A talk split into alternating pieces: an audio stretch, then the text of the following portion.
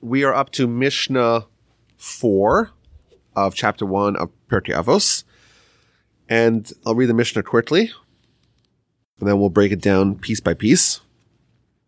Yossi ben Yoezer ish Tzreda, v'Yossi ben Yochanan ish Yerushalayim kiblu mehem.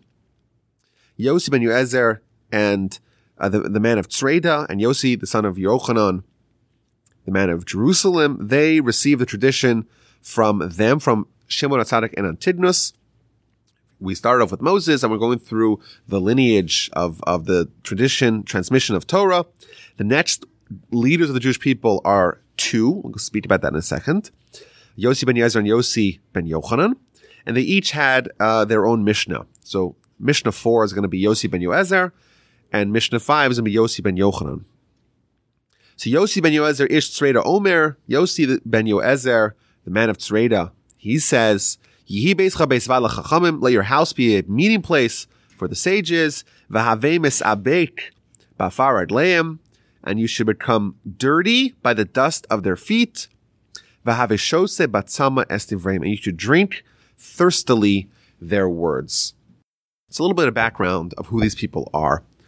There is going to be a dramatic shift in the leadership structure of the Jewish nation uh, with Yossi ben Yoezer and Yossi ben Yochanan. Previously, you had the high priest. Obviously, in ancient times, or even in, in, in, in earlier times, they had the king as well. Now they're not. Now they're, for the most part, going to be ruled by foreign kings. And even the Jewish kings are going to be foreign kings as well. The Hasmoneans are very quickly going to become Sadducees, and they're going to be like a foreign influence from within. But because, but because uh, of the shifting reality on the ground, there's going to be a change in the leadership structure and the structure of the nation. There's going to be uh, five groups of what's they call them zugos, which means pairs, uh, pairs of leaders, like uh, kind of co-CEOs, where you have two people who are headlining the nation. One of them is called the Nasi, which means the president of the Sanhedrin, and one's the Af the, the head of the Beis Din of the court. One of them is more like the political, religious political leader, and one is the religious halachic leader. And there's various reasons as to why this, this, uh, various reasons theorized as to why this change happened. Uh, but uh, some of the historians, uh, they posit that the high priest he used to be responsible. He was the uh, go-between between the nation and the overlords. So you have the Greeks. We said that there were, originally there was Alexander, and then there was the Ptole- Ptolemean, the Egyptian Greeks, and then eventually the Seleucid, the Assyrian Greeks. But uh, one of the high priests, actually the son of Shimon HaTzadik, who was the high priest after him, he decided to collect the taxes from the Jewish people, but not to pass it on to the Greek authorities, which is almost a declaration of war from a subjugated people to not pass the tax on to the king. And uh, the Ptolemy, the king, when he was told of Chonyo, who was the name of the high priest, his refusal to give the tax monies to the Egyptian Greeks, he essentially threatened war. And uh, when the Greeks come and threaten war, it's actually very dangerous. But there was a Hellenist, a crafty Hellenist by the name of Yossi Bentuvia, uh, who was also the nephew of Chonyo, and he decided to go to Egypt and to negotiate with the Ptolemy.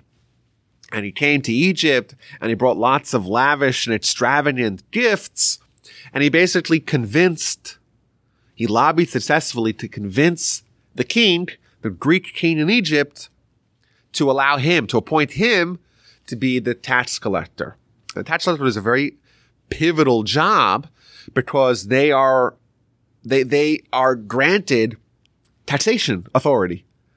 And it's also highly susceptible to corruption because all they have is a certain head tax that they have to pay to the Greeks. Whatever's left over, they could pocket. And that's what they would frequently do. And which is why typically the high priest, who's the spiritual leader of the nation, someone who is responsible for the well-being of his people, and someone who has also the spiritual aptitude to do so, they would be in charge of this very important role because they're less likely to be corrupted. Once it's given to the Hellenist who is money hungry, and Ptolemy gives him 3,000 armed guards to go collect taxes, it's a very dangerous situation. And he goes to the city of Ashkelon, which is on the coastal uh, uh, part of Israel uh, on the Mediterranean. And he, with his army, and this is a Hellenist, right? This is not someone who's uh, who is uh, very favorable and amenable to the masses of people. And he starts demanding exorbitant taxes and pocketing most of the money. And in the city of Ashkelon, the, the residents refused to pay this outrageous taxes. 20 of the leading Jews of the city were actually executed by this new tax collector and his uh, Greek cronies, and there's various punishments meted out to other Jews in other places. And you have this war where a lot of the Hellenists are joining this new camp of the tax collectors, and they're rampaging through Jewish towns. And this is going to be indicative of what's going to happen over the next several centuries in the Second Commonwealth, the Second Temple era, where you have this major faction of Jews that are very wealthy and very powerful and connected to the Greeks and eventually the Romans as well. And they are a cancer within because there's civil war where the masses of Jews are still obedient to the Sanhedrin, to the rabbis, and a small faction, but a very powerful minority are Hellenists who want nothing to do with tradition, want to Greekify the nation as much as possible, and are going to tax uh, the nation uh, uh, to tatters. And as a result of these new challenges, the decision was made to strip the Kohen Gadol of a lot of his responsibilities and to pass that on to the two most outstanding Torah scholars of the nation, and they're being called the Zugos. Zug, Zug means a pair. And, and the idea is to, to, to, to bolster the role of the rabbis and the great rabbis of the time, and to also diminish the role of the high priest. And as we know, throughout the Second Temple era, there's going to be a, uh, chronic corruption in the second, in, the, in the, in the, in the high priesthood. There's going to be, uh, it's going to be sold to the highest bidder. Usually it was the most righteous Kohen was nominated. And now it's going to be, many of them are going to be Sadducees or Hellenists who just want to do it for the thrill of it. And they're going to bribe and they're going to cajole and they're going to pay their way to becoming a high priest. So it's, it's, it's, it, a spiritual office is now becoming a political ploy. And to try to mitigate that, the rule of the Zugos were instituted, and they're going to be the ones who are going to try to, uh, to stabilize and to solidify the spiritual status of the nation.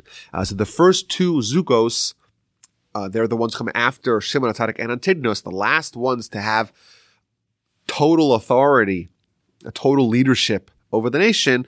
The first two Zugos are Yossi ben Yoezer and Yossi ben Yochanan. In fact, uh, in line with this devolvement of the nation, these two are the first to have a machlokas, first to have a dispute. As we get further away from Sinai, the likelihood of making mistakes obviously grows. Uh, but until this point in history, until the second or third century before the Common Era, there was never a halachic dispute amongst the rabbis. You have disputes that are settled, but this was a dispute that was not settled until later. And for a significant amount of time, there was a disagreement uh, as to what the exact disagreement is. Again, to show how minor the disagreements were.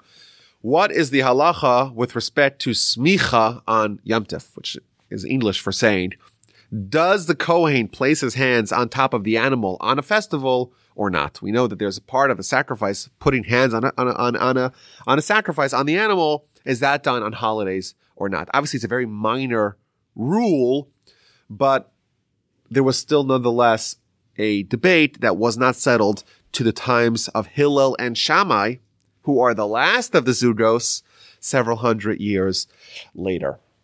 Uh, but again, I think this does dovetail with some of the themes we've spoken about in previous Mishnahs, that as we progress in time, there's a need to expand the rabbinic leadership and uh, as as a result of the spiritual development of the people, both because we're going further away from Sinai, and also because of the external factors of of what the situation of the nation was at the time, uh, that caused a degradation from generation to generation.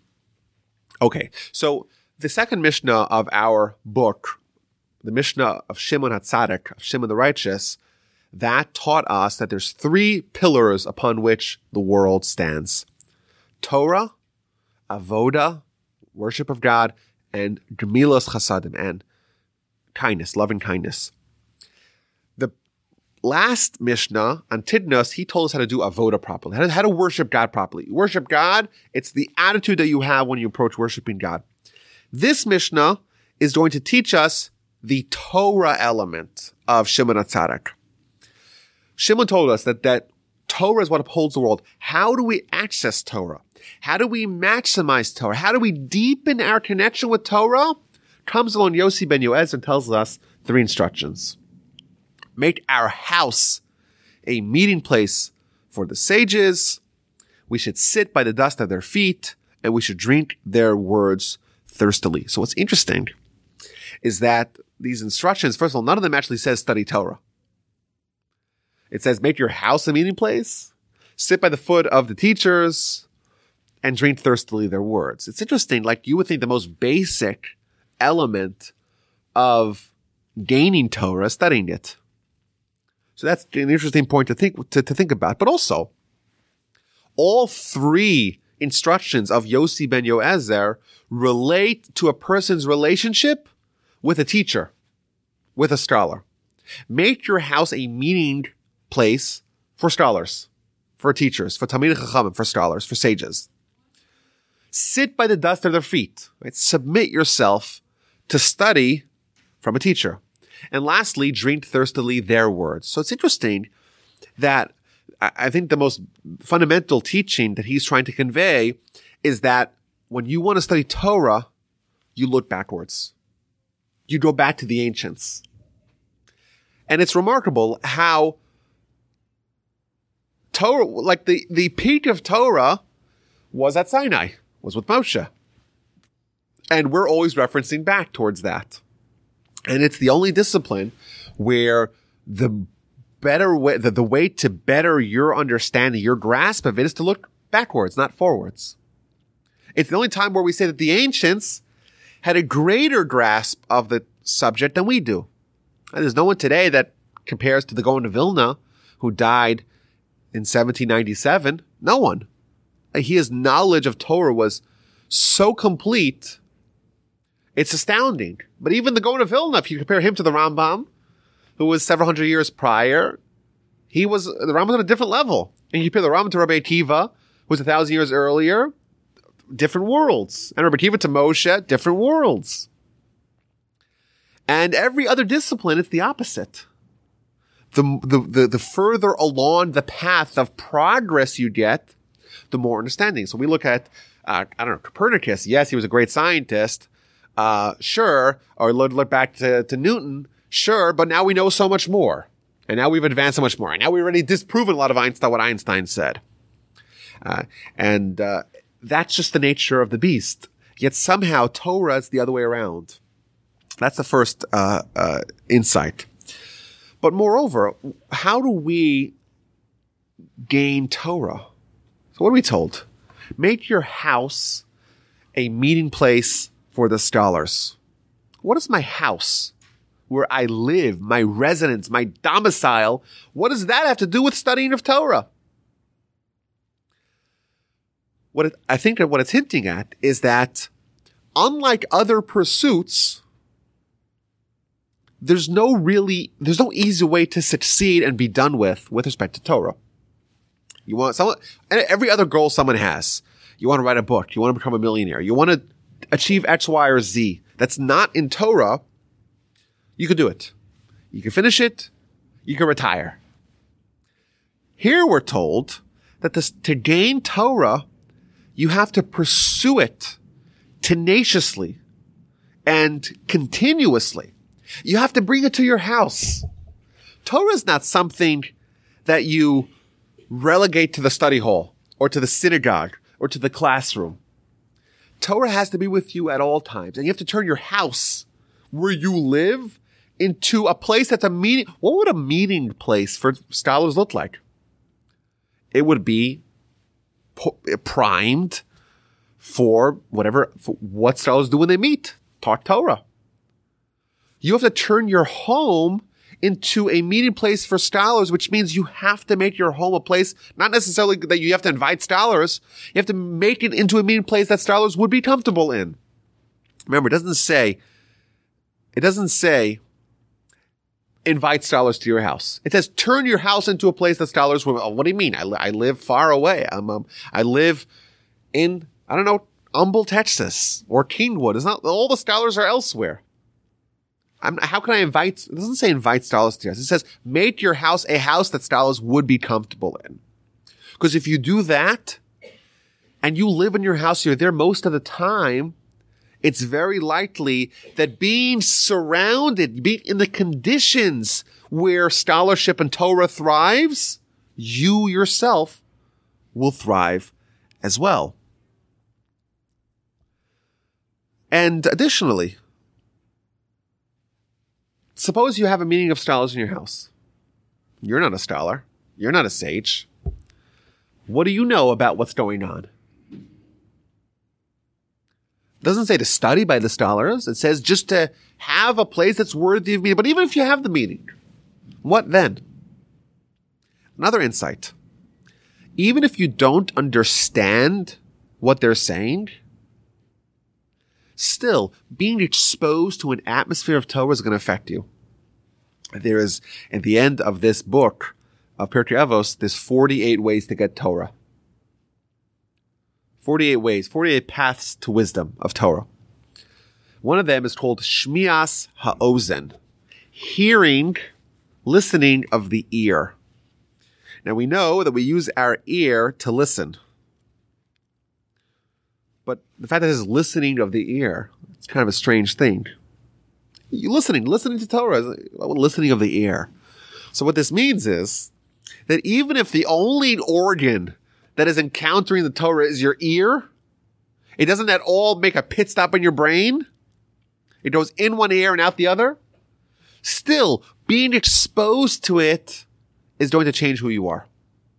And we don't understand how point A brings to point B. But here was an amazing insight. Yosef is telling us, just be exposed to Torah and it will penetrate and change you.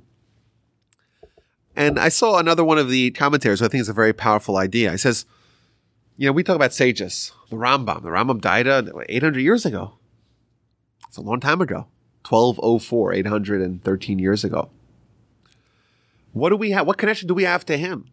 So the Talmud tells us that whenever you say the words of a scholar, you say Torah, I quote Rashi, I quote Yossi ben Yoezer. In his grave, his lips are moving. That's what the Talmud says.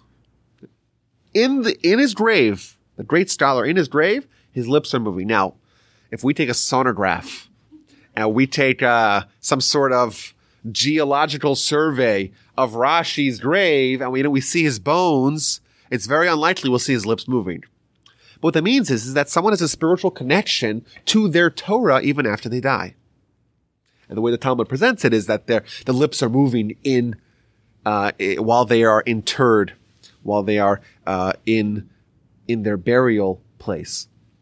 What this means is that the, the Torah of someone's scholar is still alive. You know, the scholar the scholar is alive in his Torah, and he's still alive through his Torah not just alive in the, the spiritual world, alive in this world as well. So I have books of Torah in my house. You know, I remember there was uh, one of my cousins. Uh, he liked to buy a lot of Torah books. And he was a scholar. He studied a lot, but he loads of books, bookshelves full of books. And his wife didn't understand it. She said to him, listen, get one book and you finish it and move on to the next one. Why do you need to have so many? and that we used to laugh at it. This is what his wife's question was to him. Um, it just, you know, because you have to have lots of them. You know, that, that's just the, the attitude of the man. The woman's like, just finish one and move on to the next one. But I think, I think he has a point. When you have the books of the Rambam in your house, his Torah is still alive in this world, not just in the spiritual world. So what you're doing when you put the Rambam on your shelf, you can't even read Hebrew, but you put it, put the Rambam on your shelf. It's almost as if, is, the Ruach Chaim says this, the Ruach Volozhiner says this, it's almost as if you just invited your, into your home the Rambam. And you, you have a Talmud, a set of Talmud in your house. Well, maybe you should buy one book at a time. You know, the current, the current publication of, of, of the ArtScroll Talmud is 73 volumes and it's somewhat pricey. So maybe you should only have one. But there is this idea of filling your home with Torah and bringing a spiritual power into your world. Whatever you fill your house with, that is what surrounds you spiritually. We may not be able to study all of it. I have a whole set of Talmud in my house. Have I finished it? Not yet. But I feel like the fact that the, the Talmud is there with me and the Rambam is there with me and all these, all this, that's a fulfillment of making my house a house where scholarship can potentially thrive. And that will affect you as well. What's the next thing it tells us? Sit by the dust of their feet. This is a kind of a strange teaching. What does it mean to sit by the dust of the feet of the scholars?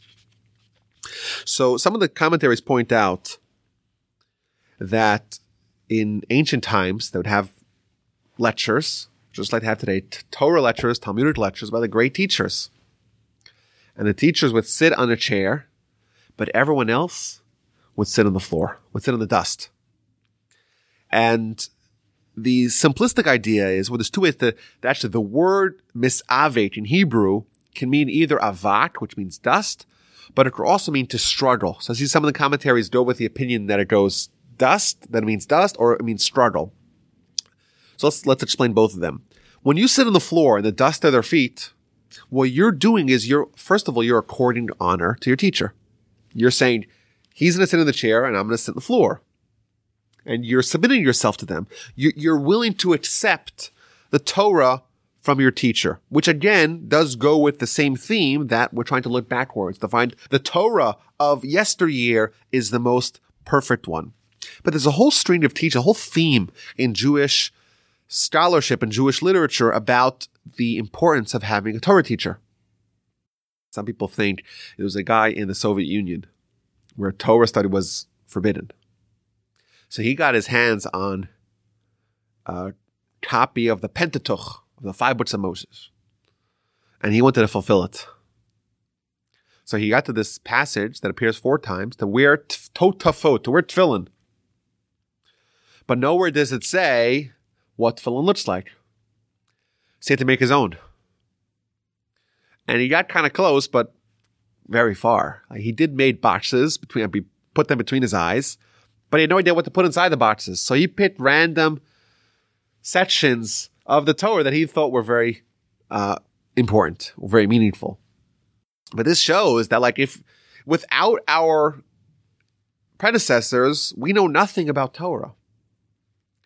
And there's many teachings that talk about how important it is. Something, it's even more important to find a teacher who's going to teach you than to study yourself. Because that's more likely to bring you towards having a deep understanding of, of, of, of the truth. My grandfather used to quote the Talmud in the book of Makos. In the book of Makos, it's divided up into three sections, but the middle section talks about someone who kills accidentally, an accidental murder, manslaughter. So someone who kills, someone who's a murderer in Torah law, that's an executable offense as it is in America. Well, what if someone kills accidentally? They were a little bit negligent and someone else died. So they get punished with exile. They have to go to the city of refuge. But the verse tells us that they have to live there. Which means that it has to be a, when, even though they're in exile, you have to make sure that they can live there. They could flourish there. So what if there's no food there? Well, then they can't live there. So, to, so the nation has to ensure that there's plenty of food, and there's enough jobs, and there's enough protection from enemies, right? It has to be a place where people could, could flourish and can have life. Says the Talmud, if you have a student who God forbid, kills accidentally. They were a little bit negligent. They fell off a tree and they killed someone tragically. But they're a student and they're going to go to the town and have to abandon their teacher.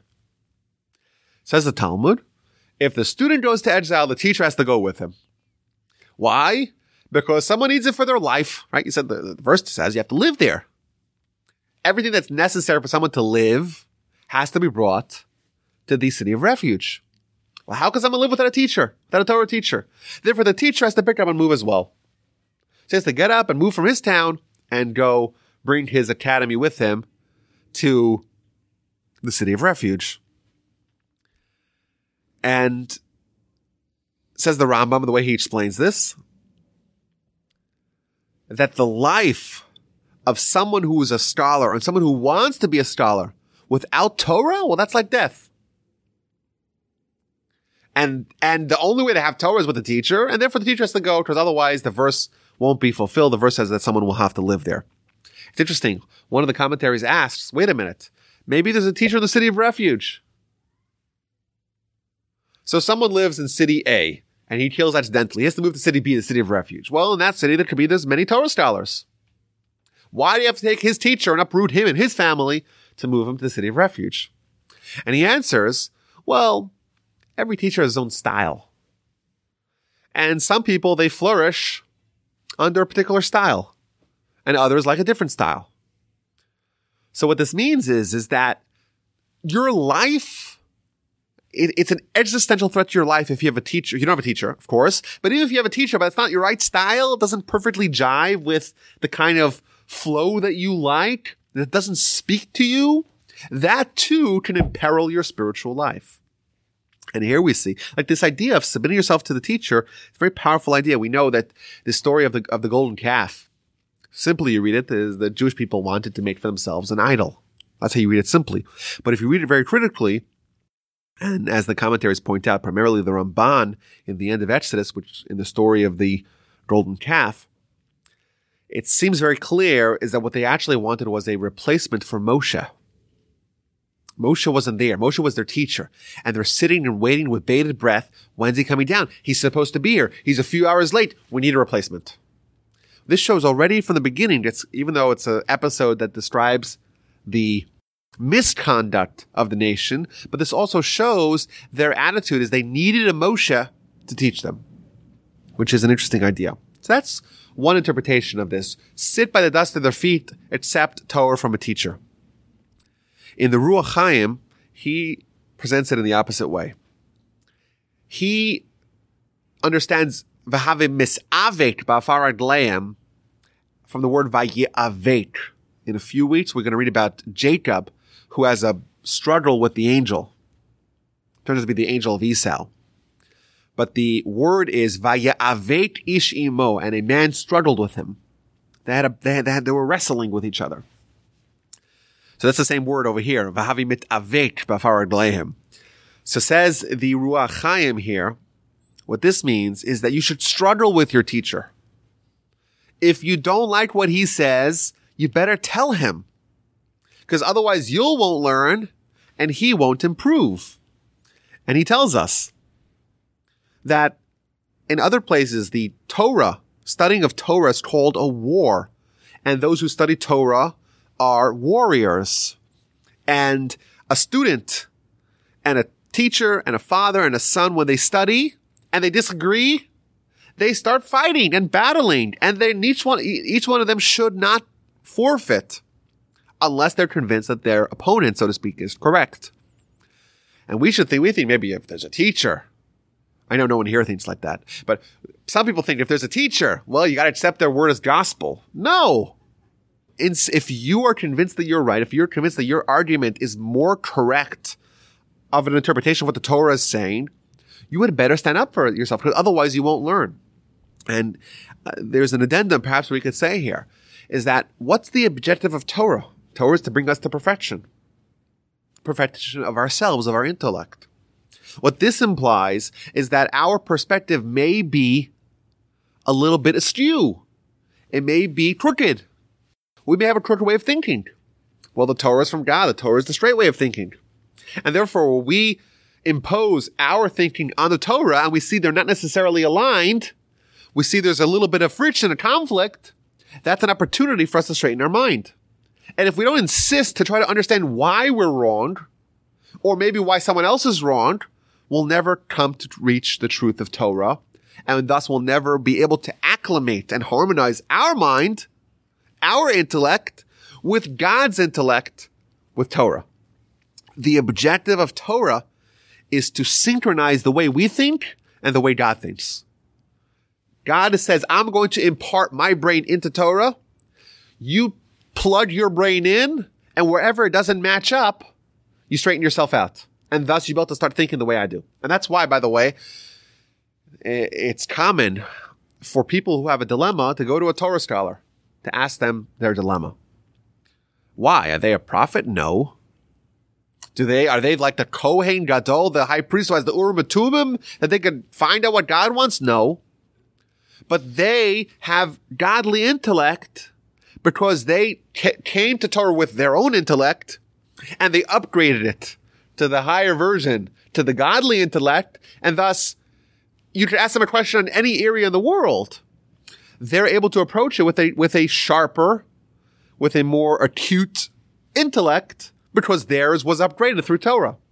But if you're not going to push and pursue and find out why you don't agree, you're never going to manage to access the higher levels of Torah, of straightening out your mind, of, of improving, of deepening, of making your thought patterns more profound and more sharp.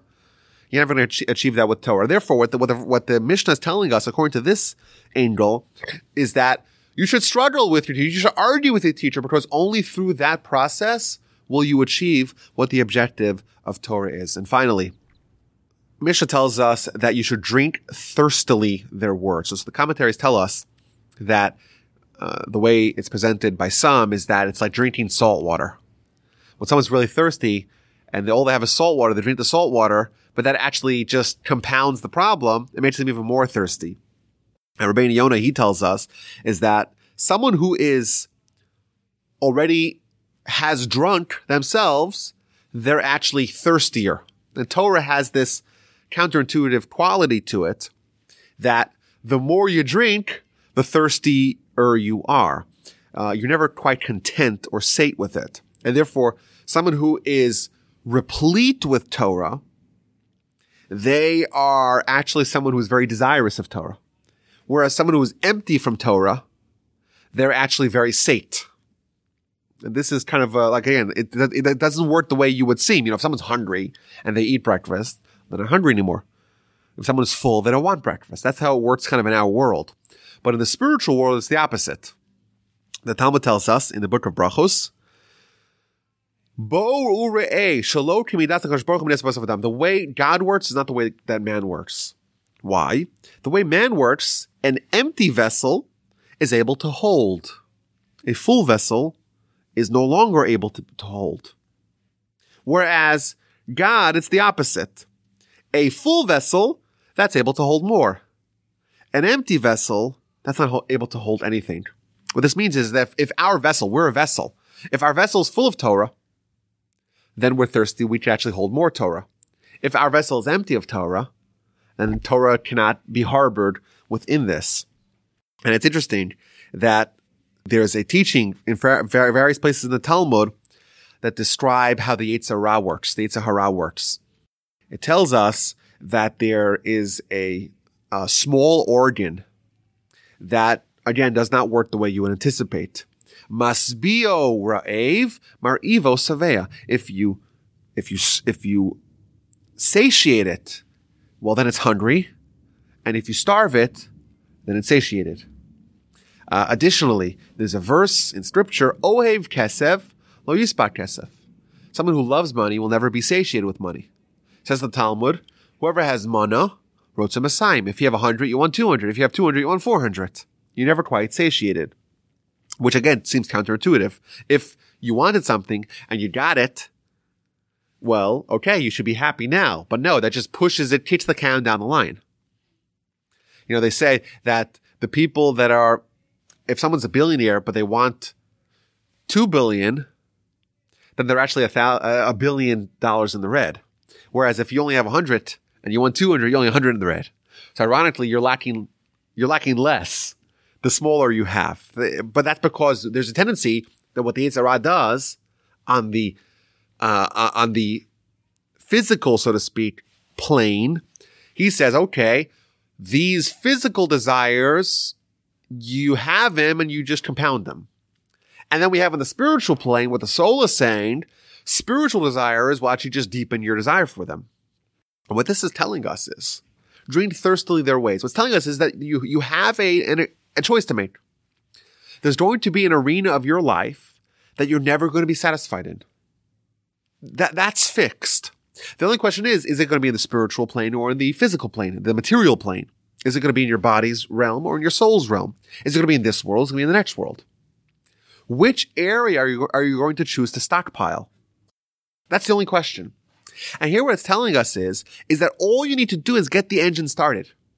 Drink thirstily their words. Once you begin this process, it starts to compound on its own. Once you get a little thirsty and then you drink, you get a little thirstier and then you drink and then you get even thirstier. And that keeps on going all the way till you're, till you're done. And when are you done? When you die and you're still thirsty. But the point is, is that the absolute accomplishment in Torah is going to be astronomical. What this is, again, going back to the beginning of, of the Mishnah, Torah, you have to work your whole life to get it. You have to fill your whole house with it. You have to study from a teacher. You have to never stop. Well, if, if we can never get it, how do we get it? The answer is yes, you'll never get it, but you'll change along the way. Even the great Rabbi Akiva, he says, I'm nothing in Torah. Well, if he's nothing, we're for sure nothing in Torah. Sure. But if Torah is accessing God's intellect, and just like God is infinite, God's intellect is infinite, it's never accessible to get it all anyhow. The only difference is, is that how much can I grab along the way? How much can I acclimate my mind to God's mind? Well, how do you do it? If you never, if, if you never stop, then maybe you'll change yourself in the maximum that you're able to do that. What it's telling us is, is invest your thirst, so to speak, in Torah.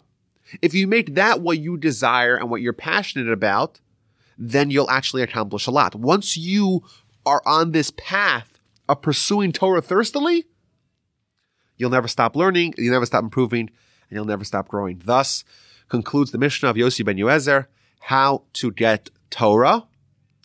And in the next Mishnah, we're going to find how to get kindness and thus complete this teaching of Shimon HaTzadik of how to accomplish the three things upon which the world stands.